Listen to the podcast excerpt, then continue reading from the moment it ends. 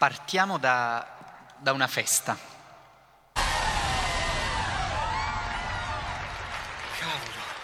chi è questo Gatsby? Era una spia tedesca durante la guerra. Lady Barton, Nick Carraway. Una spia tedesca? No, no, no, no, è l'assassino del Kaiser. Hanno detto che ha ammazzato un uomo. È vero, uccide per divertimento, gratis, è già più ricco di Dio.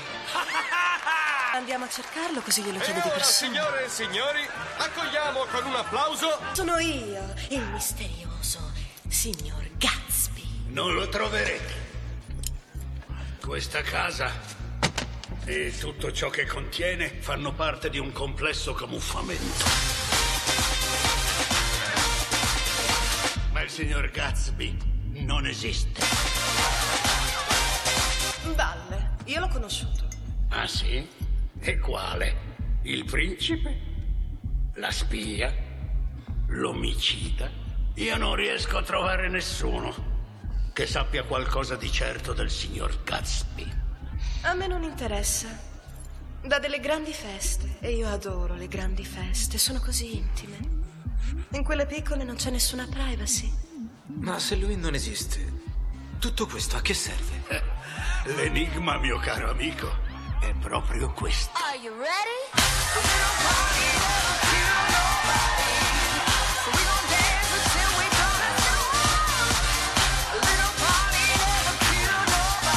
Questa era, come avete capito, una clip di un film del 2013 di Baz Luhrmann, Il Grande Gatsby, una delle varie riproposizioni cinematografiche di uno dei più straordinari classici della letteratura, forse di tutti i tempi, sicuramente del XX secolo. E la immagine che dà eh, Baz Luhrmann di questa festa è un'immagine esagerata, forse addirittura un poco fuorviante rispetto alla verità effettiva, non tanto del romanzo quanto delle feste di quel decennio. Volevo partire da questa immagine intanto per evocare un libro che taglia a metà gli anni venti, cioè appunto il grande Gatsby di eh, Francis Scott Fitzgerald, ma soprattutto per entrare dalla porta della festa in questo ragionamento. Molti di voi ricorderanno quel romanzo e ricorderanno anche il fatto che ovviamente è stato eh, raccontato in moltissimi modi il mistero di Gatsby, anche evocato in questa clip che abbiamo visto. Chi è questo signore che dà delle feste incredibili di cui si favoleggia anche a chilometri di distanza. Qualcuno racconta addirittura che ehm, Gatsby abbia in casa una macchina che riesce a produrre il succo di 200 arance in mezz'ora, ci sono sfavillanti antipasti a ogni festa, arrosti di prosciutto aromatizzato e soprattutto, e qui cito la traduzione di Fernanda Pivano, una interminabile, eterna musica gialla da cocktail. Mi è sempre sembrata un'espressione meravigliosa anche nella traduzione, questa musica gialla da cocktail, come se avesse il colore, la musica dei liquori, delle bevande alcoliche nei bicchieri che vengono alzati appunto in segno di festa. Nessuno sa chi sia Gatsby, fino a che a un certo momento drammatico del romanzo si capisce che molto era apparenza, che molto era proiezione in un personaggio di sé, del piccolo uomo che c'era dietro Gatsby, in un'immagine di sé amplificata, eh, troneggiante, magnetica, e che forse le feste servivano proprio ad amplificare questa immagine presso una platea che si chiedeva, come avete visto in questa clip del film, chi fosse il grande mecenate di queste, di queste feste. In realtà è un romanzo sulla disperazione dell'inadeguatezza, un romanzo sulla impossibilità di essere all'altezza dei sogni, ma quando Fitzgerald racconta le grandi feste date da Gatsby, ha una capacità di far sentire insieme, nello stesso movimento narrativo, la più forte, mi verrebbe da dire liquorosa appunto malinconia e lo sfavillio, lo scintillio e l'esuberanza dei corpi. Qualcosa che diventa, se volete, anche proprio il simbolo di un'epoca, appunto gli sfavillanti, ruggenti, folli anni venti. Perché siano stati chiamati così, soprattutto in Francia e in parte anche oltre, oltreoceano, è presto detto, sono anni, quelli che appunto correvano un secolo, a un secolo di distanza da questi, anni di recupero, anni di trasformazione, anni di riabilitazione da un trauma collettivo. E sono anni che non vale la pena evidentemente di assimilare ai nostri in modo diretto, ma che ci risuonano come familiari soprattutto nel tentativo che un'intera collettività fa di uscire dalla cupezza addirittura di due catastrofi. Una che ricordavamo e ricordiamo con maggiore evidenza, e cioè la Grande Guerra, l'altra La pandemia, l'epidemia di spagnola, che avevamo un poco dimenticato, che si era opacizzata, diciamo, nella nostra memoria collettiva e che ci fa notare una studiosa, Laura Spinney, della pandemia, appunto dell'influenza spagnola del 1918, non ha determinato da un punto di vista letterario e artistico grandi oggetti riconoscibili, mentre abbiamo straordinari romanzi sulla Grande Guerra, sull'esperienza della guerra e addirittura del reducismo, del ritorno dalla guerra, non abbiamo altrettanto grandi romanzi o opere d'arte che raccontano la pandemia. E lei dà una risposta a questo, benché le venga in mente a un certo punto di attribuire quell'urlo spasmodico, esacerbato ed esagerato di Munch anche all'esperienza della pandemia e non solo all'esperienza della guerra, ma naturalmente è un'interpretazione discutibile. Dice Laura Spenni che il punto è proprio la volontà di dimenticare dentro lo spazio della festa ciò che i corpi avevano subito. Mentre il corpo del reduce che torna dalla grande guerra è un corpo segnato fisicamente, ma è evidentemente il corpo del sopravvissuto ed è soprattutto il corpo dell'ammutolito, cioè di chi non riesce a trovare le parole per raccontare la tragedia che ha visto al fronte, il corpo del guarito è un corpo che vuole dimenticare. Questo in assoluto credo sempre, di fronte a qualunque malattia abbia anche minima attraversato il nostro corpo, evidentemente abbiamo una sorta di cancellazione automatica di quell'esperienza e tendiamo a rimuoverla, infatti non sapremmo fare un elenco dei raffreddori della nostra vita. Sappiamo di averne avuti molti, ma sicuramente un poco con stizza li allontaniamo da noi per tornare appunto a far funzionare la macchina magari un po' ammaccata dei nostri desideri, appunto il corpo. Fitzgerald nel 1921 quindi cent'anni fa esatti, dice che ci fu qualcuno a un certo punto che alzò un calice e lì la festa cominciò.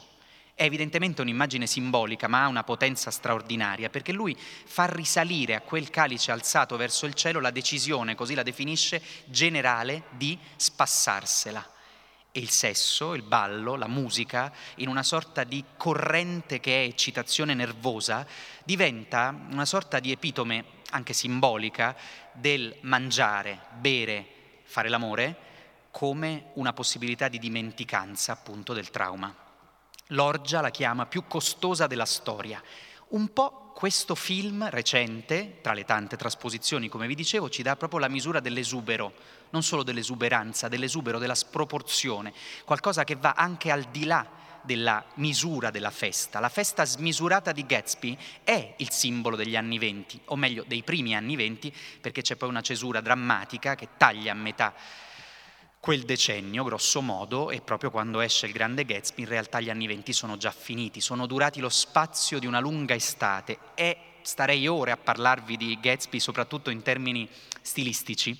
Basterebbe una frase, oltre alla musica gialla da cocktail, come questa, nei suoi giardini, dice Fitzgerald parlando di Gatsby,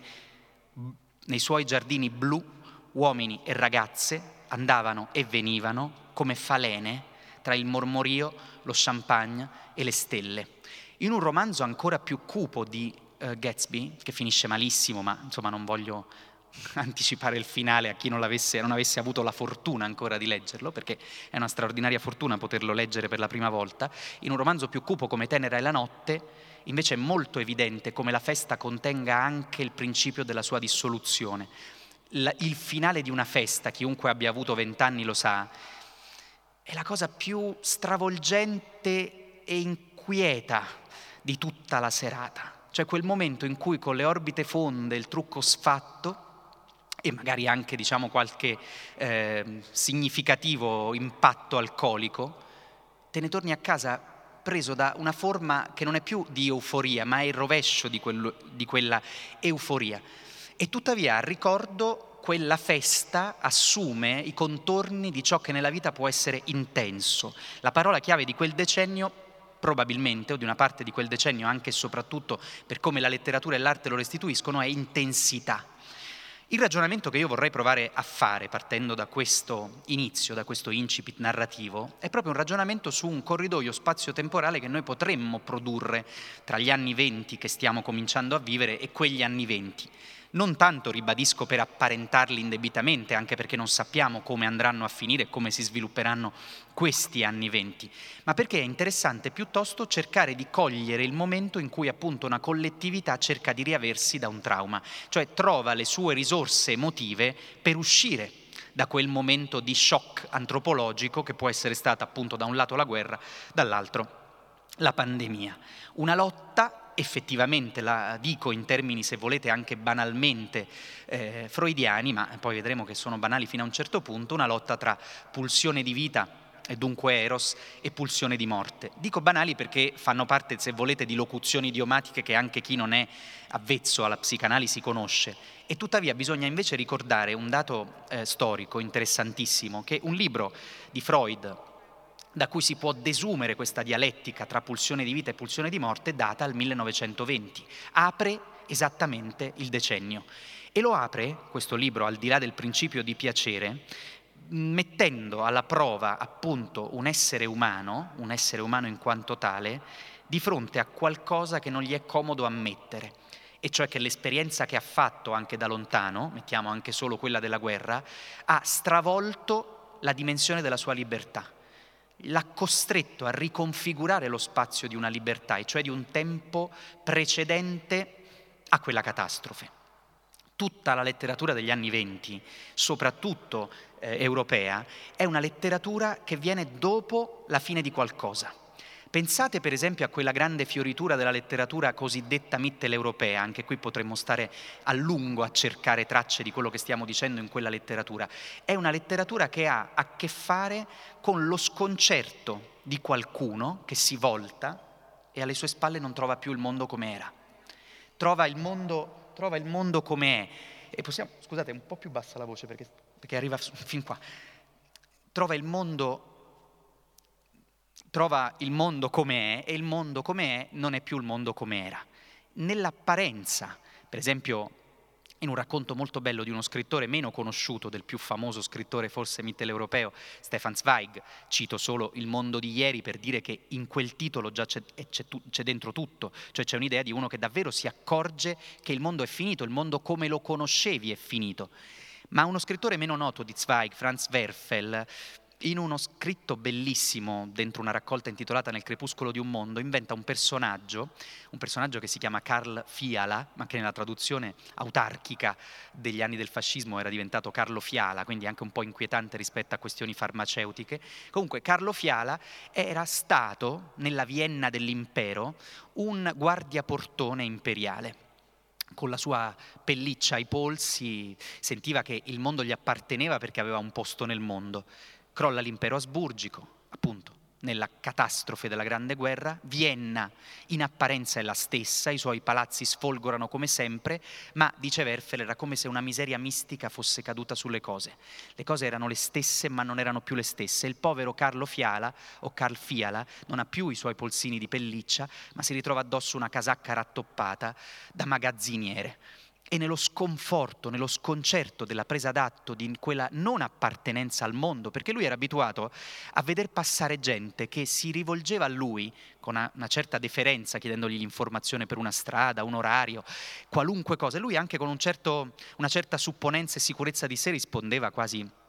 sgarbatamente. Adesso non ha più niente, ha una polizza assicurativa che probabilmente è molto rischiosa per lui e se lui morisse anzitempo, quella polizza assicurativa darebbe un gran problema alla sua famiglia. Viene preso da una febbre devastante che gli sale fino a 39 e quel dibattersi nel letto sembra davvero il dibattersi di un secolo che muore, il XIX secolo nel corpo di Carlo Fiala agonizzante che si estingue dopo la fine della guerra e appunto nella scomparsa del mondo di ieri. E allora nel momento in cui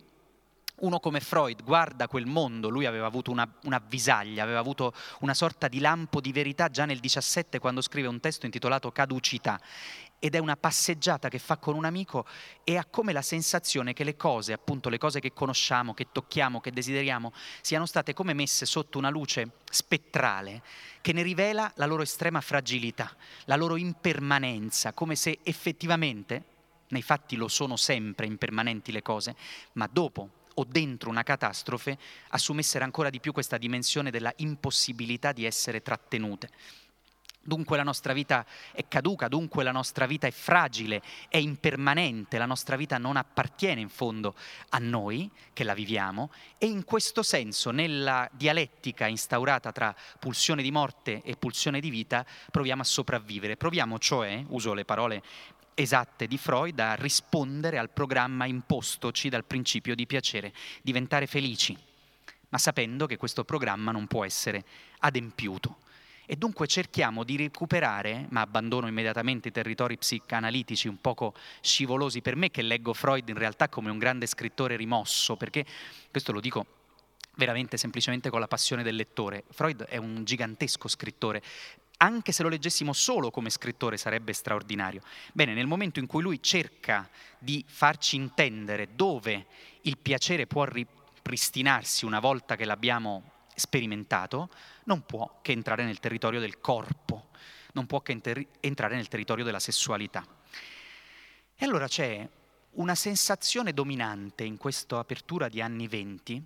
che ha a che fare con il piccolo, minuto, fragile corpo umano su cui torneremo in chiusura, che proprio perché fiaccato dall'esperienza della malattia o messo in discussione dall'esperienza della guerra, recupera se stesso come una sorta di territorio di esplorazioni emotive, percettive, una sorta di territorio che può essere ulteriormente vergine nel momento in cui noi lo usiamo come una tastiera i cui tasti non conoscevamo tutti. Una tastiera atta in qualche modo al godimento, anche se durevole come appunto il massimo dell'eccitazione sessuale, dunque labile in ogni caso questa letteratura che si fa negli anni venti in Europa, in Europa e in qualche modo anche oltreoceano, benché passi da Parigi tutto sommato, pensate al film di Woody Allen, Midnight in Paris, che ci dà la sensazione che a Parigi si ritrovi una generazione di talenti che si incrocino negli stessi bistrò Hemingway e Dalí, Picasso e Paul Klee e Fitzgerald appunto e una quantità di scrittori come Henry Miller che arriva sul finire degli anni venti dall'America e arriva carico di un desiderio di esplorare il suo corpo per esplorare il linguaggio. I grandi romanzi modernisti, Joyce, Proust, Woolf, Faulkner in qualche modo, sono romanzi che rompono gli equilibri tradizionali sco- della narrativa, sulla scorta ovviamente delle intuizioni, soprattutto di Bergson e di Freud, ma lo fanno effettivamente alla luce di una posteriori della storia. Cioè l'idea che, qual- che in qualche modo un pezzo della storia sia finito e dunque il mondo non si può più raccontare come lo si raccontava, bisogna riviverlo e ripensarlo nel frantumarsi di sé nelle sensazioni. Anche qua mi piacerebbe sostare più a lungo, magari, su esperimenti narrativi come quelli di Virginia Woolf, dove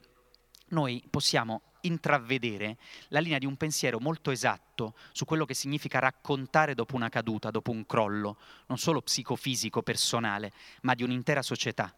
arrivare a un libro come Le onde, che chiude in qualche modo la parabola straordinaria di un genio come Virginia Woolf, in cui sostanzialmente la narrativa come la conoscevamo non esiste più, perché c'è una parcellizzazione estremistica, estremizzata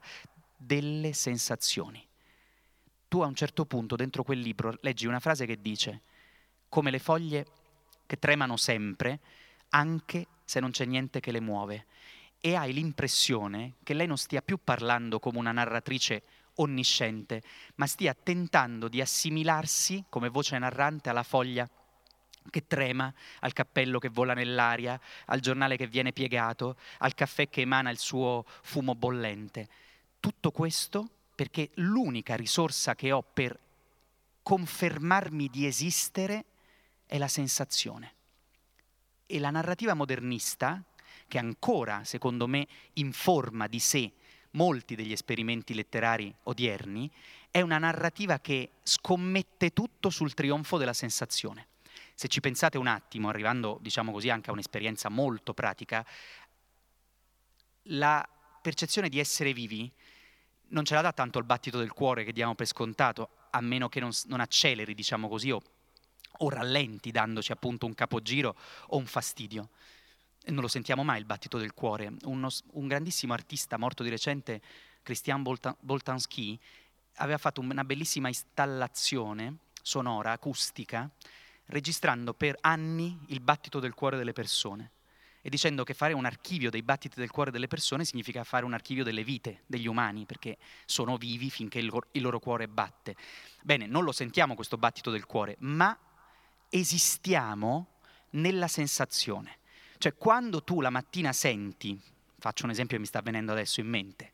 che la stagione è cambiata, Anche stasera è cambiata la stagione, evidentemente, ma questo l'avevamo dato per scontato. Viceversa, avete presente quell'interstizio tra l'estate e l'autunno, che è impercettibile, in cui la mattina senti che la temperatura è più rigida improvvisamente di come era magari due mattine prima? Lì, tu, in quel momento, ti senti vivo, se te ne rendi conto, evidentemente, no? Senti che c'è qualcosa, il tuo corpo reagisce alla sensazione. Allora, questi scrittori sembrano mettersi d'accordo, vale anche per gli artisti di altra natura, di fare del corpo il territorio di una sensazione che riattivandosi riattiva la macchina del desiderio. Perché se non desideri non sei vivo. E se il tuo desiderare, la libertà del tuo desiderio è stata messa alla prova così violentemente dalla guerra e da una malattia così trasversale e, e appunto eh, impressionante, ecco, se non si riattiva la macchina del desiderio, significa che in fondo stiamo nel giardino del cimitero. Uso anche qui un'immagine che viene dalla letteratura, viene da, da Miller che ho appena citato, ed è un'immagine anche blasfema, perché lui dice che aveva la sensazione di trovarsi a dare una festa nel giardino del cimitero. È blasfema, è un'immagine anche abbastanza sgradevole. E tuttavia, anche qui c'è un'esattezza millimetrica nel dire come si poteva sentire un uomo, all'epoca appunto eh, poco più che ventenne, di fronte alla sensazione di avere milioni di cadaveri alle spalle, milioni di cadaveri alle spalle e di essere vivo. E sentiva che in quella vita vera, in quel trionfo delle sensazioni, c'era un insulto in qualche modo alla morte e ai morti, ma c'era anche l'unica possibilità di non farsi risucchiare indietro dalla morte. E qui attiva appunto inconsapevolmente quella dialettica che Freud poi a un certo punto riesce a leggere. Quante migliaia di volte, scrive Miller in Tropico del Cancro, passeggiando per le strade di notte, mi sono chiesto se sarebbe tornato il giorno che io la riavessi al mio fianco. Tutte le occhiate di desiderio che lanciavo alle case, alle statue, le guardavo con tanta fame, con tanta disperazione che ormai i miei pensieri dovevano essere parte degli edifici stessi e delle statue, dovevano essere saturi della mia pena.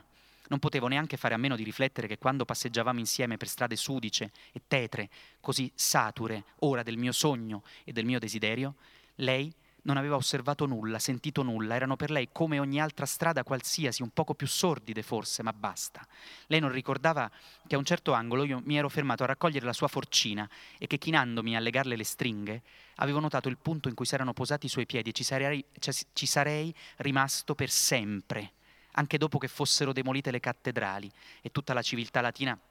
fosse spazzata via per sempre. Cioè uno che si china a raccogliere una forcina persa da una ragazza sente che è vivo solo lì, anche se la civiltà fosse demolita, fosse stata spazzata via, esisti nel momento in cui ti, raccogli, ti mm, chini a raccogliere la forcina persa da una ragazza. L'arte che esplora questo orizzonte della corporalità lo fa in un modo impressionante perché scardina anche l'equilibrio dei vecchi linguaggi, non posso nemmeno qui fermarmi troppo a lungo, ma le istanze delle avanguardie cosiddette storiche, quelle che noi a scuola studiamo come centrali, futurismo mettiamo, non sono che, fino a una certa fase, istanze programmatiche. Il manifesto del futurismo, che insomma tutti abbiamo più o meno a, me- a memoria o quantomeno nella mente, non produce alcunché fino a che non vengono fuori oggetti che realmente mettono in atto quello scardinamento programmatico. D'altra parte molte opere delle avanguardie, sia storiche che più recenti, sono e risultano a distanza di tempo illeggibili perché forzano troppo la mano no? per amore di provocazione. Gli anni venti è come se trovassero lo spazio, il punto esatto di maturazione, di istanze, di rinnovamento dei linguaggi che appunto nel cuore di quel decennio danno frutti come l'Ulisse, come la ricerca del tempo perduto, tutti negli anni venti. L'urlo il furore, cioè non finirei più di dirvi quanti straordinari romanzi, ma sono gli stessi anni in cui un signore che si chiamava Monet smette di dipingere che la cataratta gli impedisce di vedere più i colori, infatti fa le ultime ninfee che sembrano un addio all'Ottocento, uno dei tanti lunghi addii all'Ottocento, e intanto arriva un signore che si chiama Picasso e per gradi rompe gli equilibri della tipica rappresentazione del mondo, della rappresentazione del mondo come era stata fin là. Aveva visto Picasso in certe propaggini dell'espressionismo una possibilità, ma ci arriva intanto disegnando e colorando delle donne pettorute e grosse che corrono contro un mare carta da zucchero e hanno dentro una sensualità anche in questa corsa quasi immobile che sembra preludere a quella scomposizione deflagrante del mondo che poi dà appunto le sue opere più note, magari anche meno gradevoli esteticamente, ma comunque rivoluzionarie, perché il punto non è tanto il giudizio estetico che diamo oggi di Picasso o di Paul Klee, ma il tempo che ci ha messo Paul Klee o Mondrian a riprodurre la realtà fino a stilizzarla in un modo così estremistico che diventava irriconoscibile. Cioè dietro le linee di Mondrian, che appunto qualche avventore di museo d'arte contemporanea presume di poter fare no? con la stessa facilità, ed è vero, e in realtà dietro quelle linee ci sono alberi, spogli riprodotti per decenni, per milioni di minuti, fino ad arrivare a quella linea esatta che rompe appunto i linguaggi tradizionali, i linguaggi della tradizione. Poi tu lo puoi scrivere comunque un romanzo alla Balzac, dopo l'Ulisse. Nessuno te lo impedisce, tutt'oggi escono anche straordinari romanzi, diciamo, tardo-realisti ma non puoi fare, fare, finta che quella rivoluzione non si sia attivata. E voglio aggiungere, proprio stando nel campo dell'arte, facendovi vedere un'immagine, che tanto perché il campo di battaglia è il corpo, il campo di pensiero è il corpo, questo corpo da alcuni artisti geniali viene messo in scena con una, anche qui, straordinaria capacità intuitiva, eh, come se fosse un'opera d'arte esso stesso. Questo è Rossa e la Vie, in realtà è Marcel Duchamp che nel 1920 si traveste da donna e lo fa individuando per se stesso un'identità androgina. Fu Man Ray, racconta Duchamp, a fotografarmi così. E lo fa senza scomporsi, dicendo che neutro è il solo genere che fa per me, perché in qualche misura questa neutralità permette una dimensione androgina dell'esistenza, parossistica nelle opportunità sensoriali che questa apre. Nel vecchio mondo era impensabile, dovremmo leggere questa uh, figura di Rosse la Vie, capite che Rosse la Vie tra l'altro contiene questo se la vie appunto, no? e in qualche modo è proprio un inno alla vita e alle possibilità della vita come gioco, come, come festa, come scardinamento appunto delle, dei pregiudizi, delle, de, degli schemi, dovremmo leggerla accanto a opere come Alexis di Marguerite Yourcenar, come, come un'opera di Klaus Mann, eh, l'inquieto figlio di, di, di, Thomas, la pia danza, che è la storia di Andreas che cerca lo spazio di libertà per il proprio desiderio omosessuale, ma potremmo anche guardarla, e qui tra un attimo voglio farvi vedere una seconda fotografia, usando una fotografia dei nostri tempi, cioè una fotografia dell'altro ieri, che è questa, e che è quella di un modello che si chiama Michael Bailey Gates, nato nel 1993, che posa per Valentino posa nudo per Valentino, mm, Valentino lo stilista intendo, ed è una borsa che lui ha al fondo di questa mano che non vedete e che in qualche modo rappresenta un'immagine di androginia che mi sembrerebbe la didascalia visiva, per paradosso, di una frase che adesso vi leggo, che dice così. Il suono delle trombe si spense lontano e Orlando rimase in totale nudità. Mai si era visto da che mondo è mondo un essere umano più incantevole. Le sue forme combinavano insieme la forza di un uomo e la grazia di una donna. Mentre se ne stava in piedi, le trombe d'argento prolungarono il loro suono, come fossero riluttanti ad abbandonare la dolce visione che il loro squillo aveva evocato, e castità, purezza, modestia, senza dubbio ispirate da curiosità, fecero capolino dalla porta e lanciarono su quella sagoma nuda un telo o qualcosa del genere, che sfortunatamente cadde parecchio più in là. Orlando si guardò da capo a piedi in un lungo specchio senza mostrare segni di turbamento e si ritirò, presumibilmente in bagno. Orlando era diventato donna, è innegabile, ma sotto ogni altro aspetto Orlando era rimasto esattamente come era prima. Il cambio di sesso, pur alterandone il futuro, non poteva alterare l'identità il volto, come dimostrano i ritratti, restò praticamente lo stesso. Lui poteva, ma da adesso dovremo, per rispetto dalle, delle convenzioni, dire lei e non lui. Lei poteva dunque andare indietro con la memoria a tutti gli eventi del suo passato senza incontrare alcun ostacolo. Poteva esserci una leggera foschia, come se poche gocce scure fossero cadute nell'acqua limpida della memoria. Certe cose si erano un po' sfocate. Ma questo era tutto. Il cambio sembrava avvenuto in maniera indolore e completa. Questa è Virginia Woolf, 1928, Orlando, la storia di una trasformazione, di una metamorfosi del corpo, che oggi leggeremo con altri strumenti, ma di cui dobbiamo riconoscere, direi addirittura con sgomento, con sgomento muto, l'impressionante si direbbe modernità, ma a me verrebbe da dire l'impressionante potenza di come appunto la sensazione, il trionfo della sensazione vince su questa pulsione di morte, dove riesce a vincere evidentemente, mai fino in fondo, perché sperimenta una possibilità neutrale, dove si può sperimentare il mondo nel, nel, corpo di Orlando, nel corpo che è androgeno, nel corpo che non è definibile in nessuno schema, come non era definibile in nessuno schema il corpo di Rosse Lavie anche qui milioni di esempi, mm, Lucy Schwab che arriva a Parigi e diventa Claude Cahun e facendosi degli autoritratti cerca di cancellare ogni schema rigido dell'identità. Potrebbero essere tantissime le altre esemplificazioni, ma evidentemente basta questa immagine, così questo colpo d'occhio sulla contemporaneità, per dirci che quegli anni venti cercavano qualcosa che noi affannosamente stiamo cercando, uno spazio di libertà senza nome, scavato dentro noi stessi,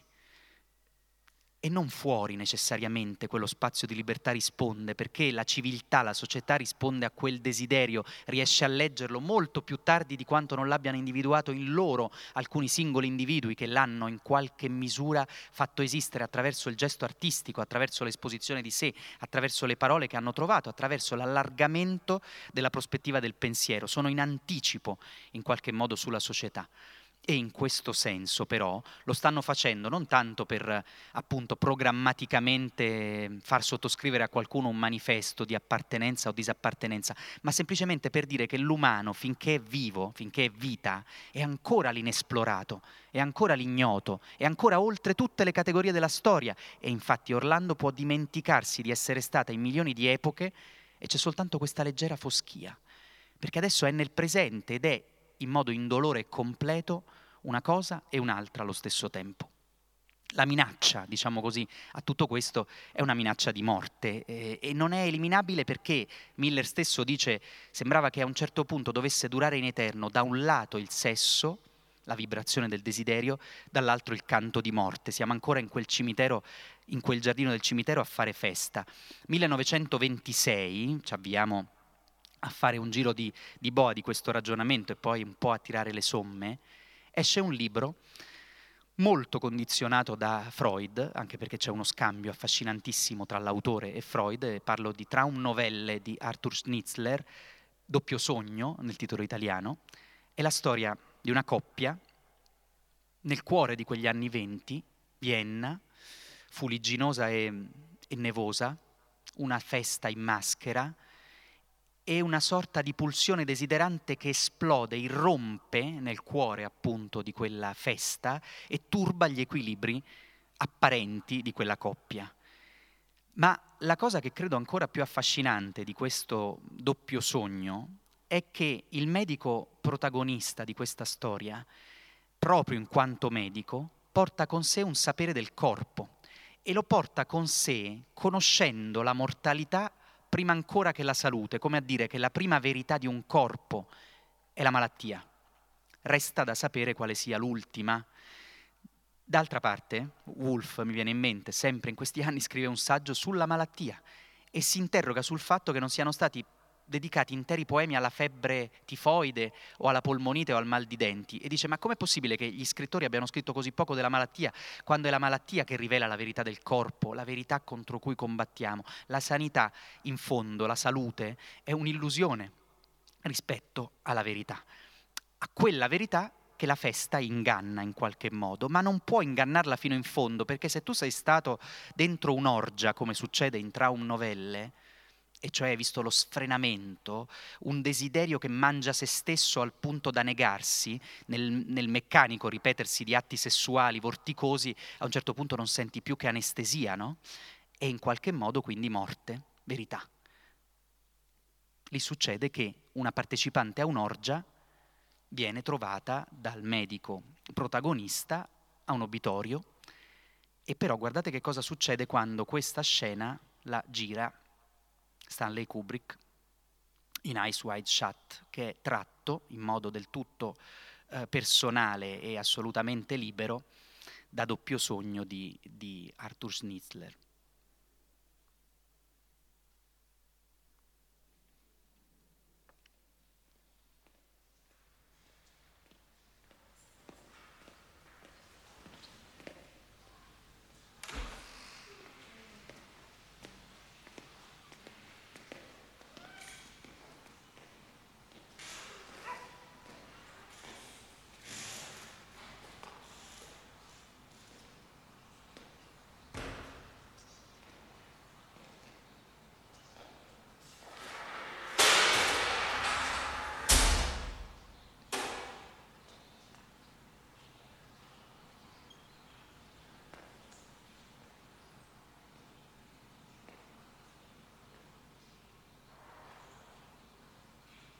Because it could cost me my life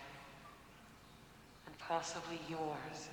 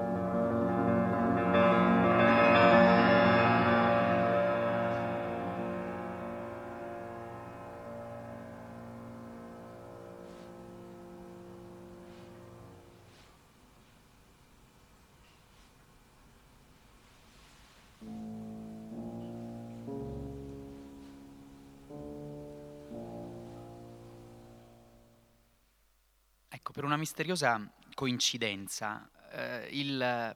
film di Kubrick, l'ultimo film misterioso, perché come sapete poi era fino in fondo legato, diciamo così, a questo mistero che Kubrick manteneva sul suo lavoro, e quindi questo film è uscito postumo, frutto di montaggi accaniti, come sempre accadeva per lui, ma, ma, non sappiamo se è la versione che avrebbe realmente licenziato, perché la morte è arrivata prima e poi il film è uscito appunto a chiudere il secolo, perché questo è un film del 1999, così come potremmo dire chiude l'Ottocento quel tipo di letteratura cui, di cui fa parte anche la Traum Novelle. Vi leggo cinque righe di Traum Novelle doppio sogno, perché sono anche qua di nuovo una didascalia di quello che abbiamo visto, trapiantato sul finire del secolo XX, le sensazioni che ha il medico protagonista di Doppio Sogno sono queste di fronte al corpo della ragazza che aveva visto in quell'orgia e adesso vede morta appunto all'obitorio. Era il suo corpo, il corpo meraviglioso, fiorente, ancora ieri desiderato con tanto ardore. Vide un collo giallastro, grinzoso, vide un seno di ragazza, piccolo, in mezzo al quale, come prefigurando l'opera della decomposizione, lo sterno si delineava con crudele chiarezza sotto la pelle pallida. Vide la rotondità del pube, di un bruno sbiadito, vide come da un'ombra scura, ormai priva di mistero e di senso, si schiudevano indifferenti due cosce ben modellate, come da un'ombra scura, ormai priva di mistero e di senso. Questo carnevale macabro che mm, Stanley Kubrick mette in scena in Ice White Shut, anche il titolo ci dice qualcosa di traum novelle, no? occhi aperti chiusi, occhi spalancati chiusi, è, in, ininterpretabile anche il titolo, ma sembra proprio la visione del sogno, quella per cui ti sembra di stare a occhi aperti, ma in realtà appunto questi occhi sono chiusi e vedi, vedi al fondo del sogno una verità, quella verità che vorresti ingannare appunto tornando nella festa. Allora dicevo che eravamo arrivati a un giro di, di boe e poi quasi a tirare le conclusioni. Anche qui ci facciamo aiutare da due immagini, da due immagini fotografiche. Una del secolo scorso ed è una foto che è molto interessante perché ci fa pensare a noi, a come siamo diventati e a come avevamo qualcuno alle spalle che aveva vissuto la stessa esperienza anche se non ce lo ricordavamo ed è questa foto qua. Questi erano, era gente dell'altro secolo con le mascherine della, dell'epidemia spagnola. Uno li guarda e pensa, beh, allora non siamo stati i primi, no? Questo è, è un tempo di limitazioni, è un tempo di confinamenti, di confini che coincidono col nostro stesso corpo facciamo il gioco del corridoio spazio-temporale, muoviamoci da qui non verso la festa di Gatsby, ma verso una festa dell'altro ieri, cioè una festa che a Londra è stata fatta nel luglio del 2020 e che è stata ribattezzata il Super Saturday, cioè il Super Sabato. Ho un dato interessante, 15 milioni di pinte di birra bevute in una notte, come a cercare appunto un po' con la stessa dinamica della festa da cui siamo partiti, di dimenticare appunto la, lo shock antropologico. Siamo a un giro di boa perché a questo punto l'ultimo pezzetto del ragionamento non riguarda più solo la letteratura, i linguaggi espressivi, riguarda appunto il titolo di questa conversazione, cioè la libertà e i desideri in questi giorni a Modena, a Carpia, a Sassuolo si è parlato molto di libertà in tante declinazioni evidentemente e anche del fronteggiarsi qualche volta un po' alla buona di morali diverse. Anche nei libri degli anni venti, nelle opere degli anni venti troviamo questo fronteggiarsi di morali. Il gaudente e il prudente, l'edonista e il sobrio. E tutti hanno un pezzetto di giustizia dentro la loro testa, dentro il loro pensiero, nessuno ce l'ha per tutti perché il punto è proprio quello di stabilire dopo un trauma come si ridisegnano i confini di una collettività, della libertà degli individui e anche naturalmente delle masse. E la privazione che produce lo sfrenamento, no? come qualche volta abbiamo visto ancora un po', come dire, preoccupati che quello sfrenamento ci sfuggisse di mano, non solo per ragioni sanitarie, ma quasi per ragioni di disabitudine allo sfrenamento. Adesso ricostruire le tappe di qualcosa che è durata per ora un anno e mezzo abbondante è più difficile magari che alla distanza, perché è come se fosse franata una certa temporalità in questo anno e mezzo, non riusciamo a ricordarci i segmenti stagionali di quello che abbiamo attraversato, ma vi assicuro che il super sabato inglese è stato oggetto sui giornali britannici di un dibattito infinito durato giorni su quale senso potesse avere questa visione situazione, se fosse accettabile, se queste persone che messe nelle condizioni di liberarsi delle restrizioni agivano così fossero persone che avevano il loro diritto di spassarsela oppure no. Ovviamente non voglio incanalarmi dentro questo ragionamento se non per una via particolare eccentrica, cioè i nostri ragionamenti su questo li stiamo facendo e diventano sempre più complicati anche quando se ne occupano i filosofi, quindi lo dico qua perché sono i filosofi che si sono un po' ingarbugliati nell'ultimo periodo, in modo interessante ma anche qualche volta un po' spiazzante. Fatto è che la cosa che mi interessa è come quella che potremmo definire un'opzione edonistico-libidinale, questa definizione la rubo a, a uno scrittore contemporaneo che si chiama Michel Houellebecq, sia faticosamente messa in discussione, cioè questa opzione è data, edonistico-libidinale, è al centro, dice lui, della festa, della grande festa dell'Occidente, dell'eterna festa dell'Occidente, e nessuno la mette in discussione. Dice Welbeck, col suo estremismo, eh, però ci serve proprio poi per arrivare magari a, a un minuscolo, minuscolo tentativo di conclusione. Molti problemi di quest'epoca derivano da un rispetto esagerato della libertà individuale, che comporta un'incapacità di prendere qualsiasi posizione morale. E non posso attribuire alla parola libertà un senso che non sia negativo,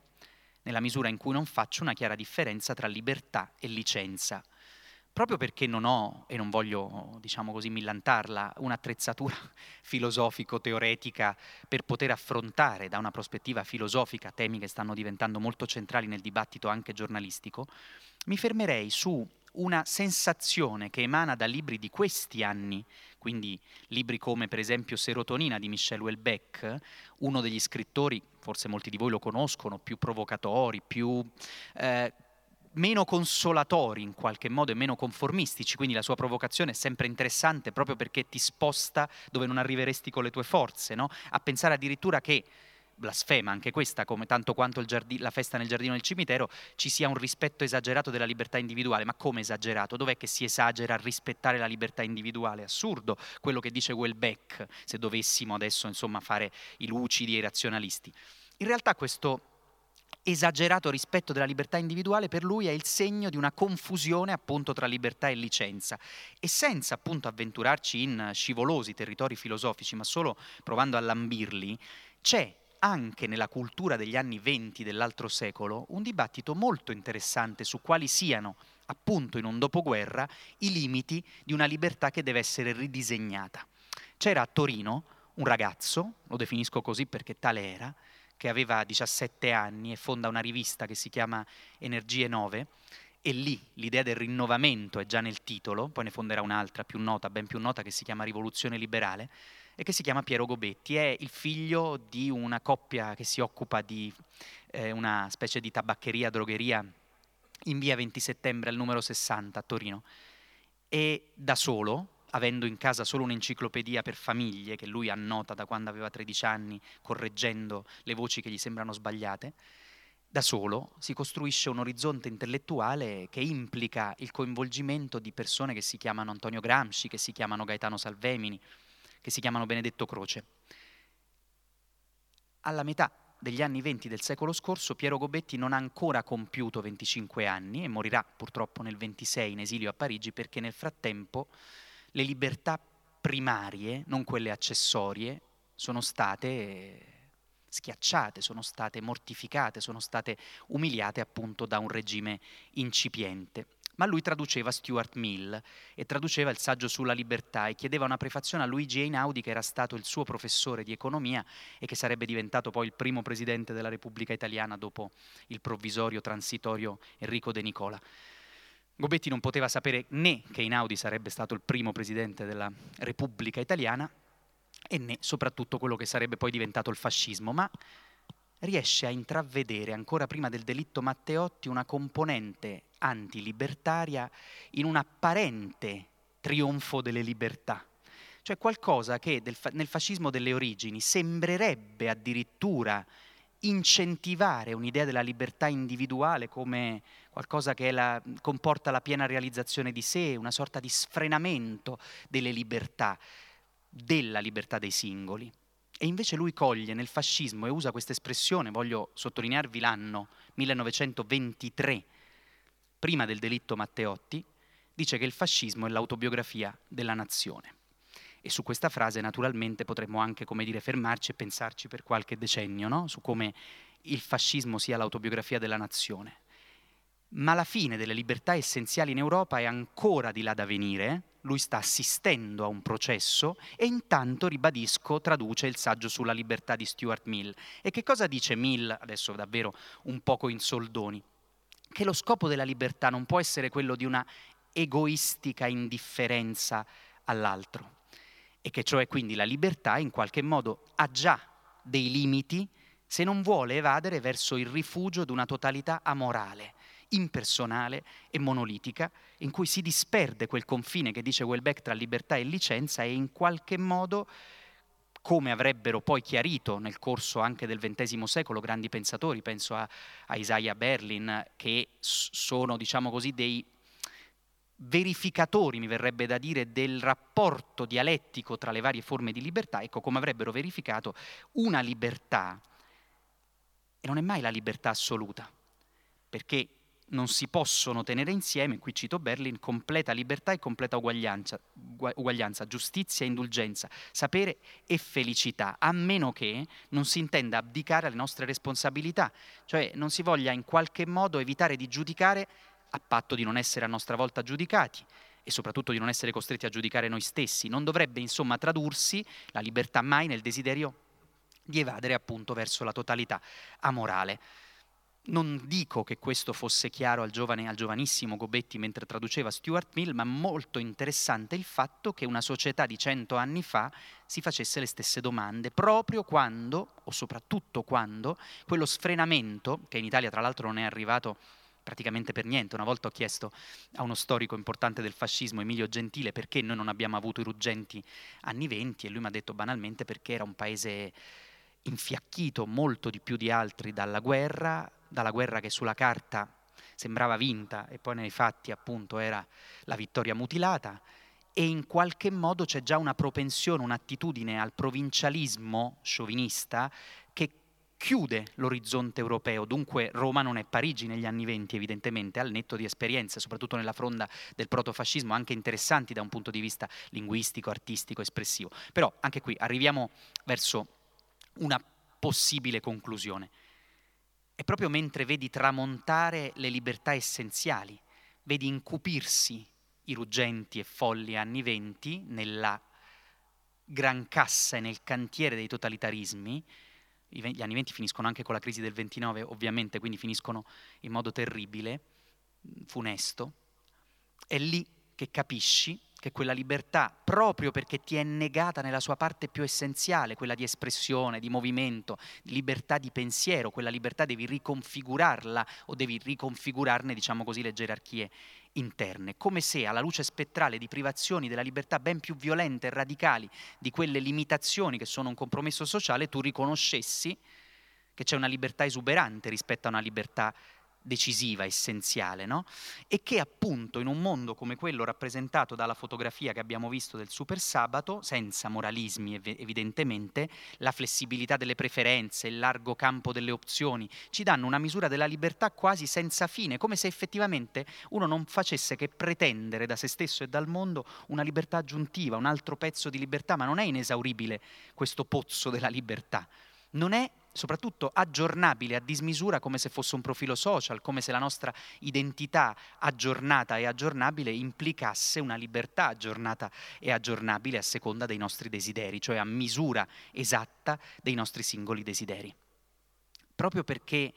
apparentemente gli istanti fatali, i momenti in cui le, le, libertà essenziali si restringono, non li abbiamo diciamo, trovati sul nostro cammino, forse li troviamo adesso a latitudini poi non così remote, mm, guardando alle immagini di questa tarda estate possiamo renderci conto di che cosa potrebbe significare appunto il chiudersi violentemente dello spazio della libertà, beh, possiamo interrogarci su come effettivamente un principio, diciamo così, di scelta si sia tradotto in un principio di opzione aggiornabile e moltiplicabile all'infinito. Ma voglio chiudere ancora una volta con un'immagine, cioè con una copertina di un settimanale molto noto che proprio nel cuore della, della pandemia ha prodotto questa copertina bellissima di Pascal Campion, che è un grande illustratore, e voglio farvi vedere come ultima immagine, perché questa immagine qui esce nell'aprile del 2020 e rappresenta la nostra vita. Rappresenta un giorno di pioggia a New York, gente chiusa nei giorni del confinamento propri, nelle proprie abitazioni, queste lucine che vediamo, no? e c'è qualcosa anche di, di poetico e di straziante, sono come allontanate da questa luce in primissimo piano che fa vedere la pioggia appunto no? eh, contro il lampione di un, un uomo che è un rider che suona a un citofono e qualcuno appunto avrà chiesto chissà una pizza o qualunque cosa. Mi è sembrata molto bella nel momento in cui l'ho vista per la prima volta perché raccontava quello che ci stava accadendo da una prospettiva appunto ancora una volta eccentrica, laterale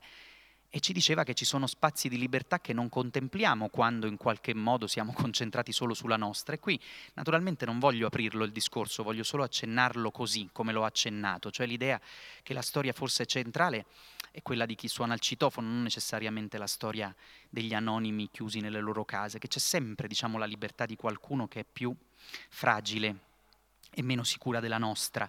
e in questo senso dove la lotta per la sopravvivenza è finita, dove si propaganda, come accade in Occidente, la sdrammatizzazione dell'esistenza, cito un filosofo che è stato molte volte ospite del Festival di Filosofia, eh, Remo Bodei, il rischio è che si finisce per scambiare per autonomia il proprio isolamento. E questo isolamento diventa fonte di un desiderio rabbioso, dispotico, frustrato e dunque risentito. Siamo come macchine del desiderio tutte un po' ammaccate, in coda nel traffico di un nervosismo perenne, no? come se suonassero continuamente i clacson, la gente urlasse dal finestrino e poi ti chiedi in coda verso cosa? No? Un supermercato dei desideri che svende tutto, un, un supermercato le cui merci ci lasciano al fondo insoddisfatti? Bodei finisce con questa espressione, una sua riflessione di qualche anno fa intitolata Il dottor Freud i nervi dell'anima e dice che c'è un diffuso appiattimento intellettuale affettivo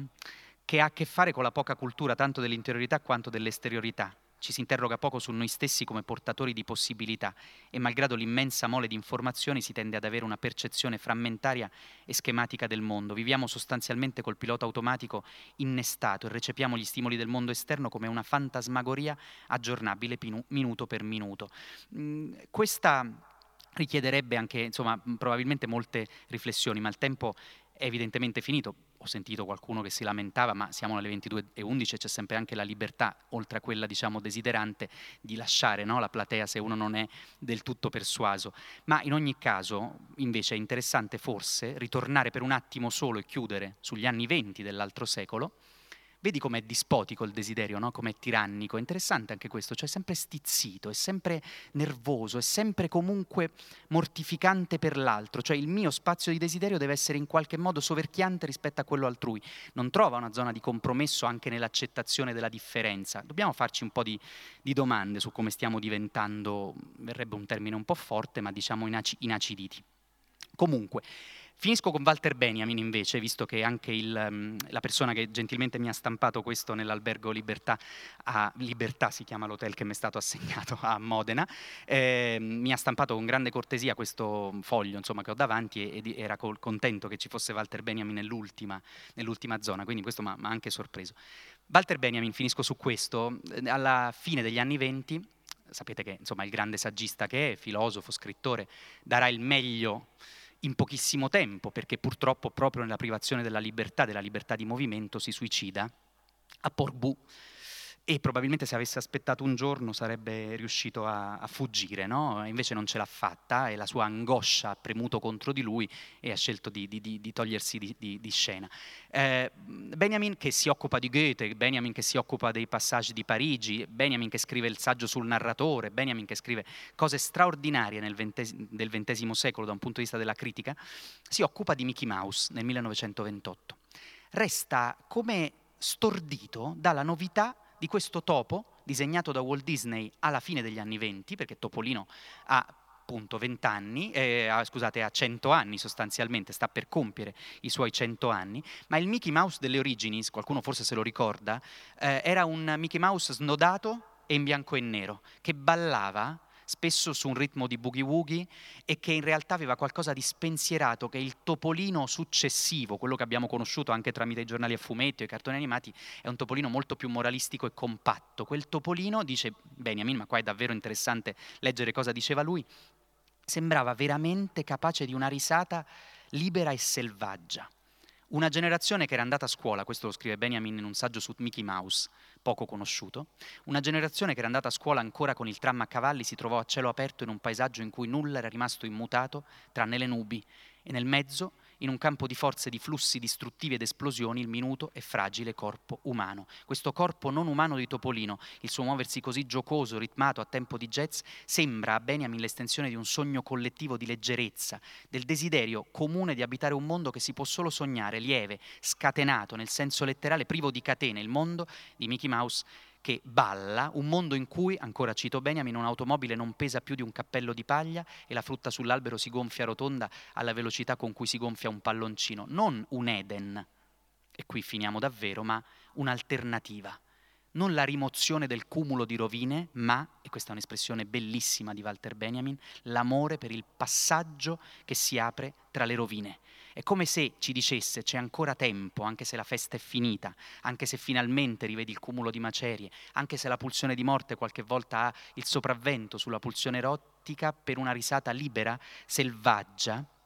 che non è lo sgomento, il risentimento, la suscettibilità, la crudezza nei confronti dell'altro, ma la possibilità di amare quel passaggio aperto fra le rovine, senza sentire o cercando di combattere una stanchezza del mondo che, che pesa sulle palpebre, una tristezza che non riesce a compensare, appunto, che non riesce a essere compensata dalla visione della felicità. Un'esistenza però improvvisamente semplice ma grandiosa per la quale, dice Benjamin, nella veglia ci manca la forza. A me sembra una bella conclusione questa che ci fa vedere attraverso una risata libera e selvaggia, ma conscia, consapevole e in qualche modo responsabile un'esistenza semplice ma grandiosa che è l'abitare il passaggio che si apre tra le rovine, riassorbendo il conflitto tra illusione e conoscenza, che invece stiamo, da cui non riusciamo veramente a uscire, questa è la cosa che veramente lascia un po' sconvolti, che non riusciamo a riassorbirlo questo conflitto tra illusione e conoscenza, e allora sì, un'esistenza semplice ma grandiosa in cui il trionfo della sensazione fa la differenza e come ci dice una canzone sulle cui note eh, chiudiamo appunto un'esistenza in cui è possibile ancora sentire tutto.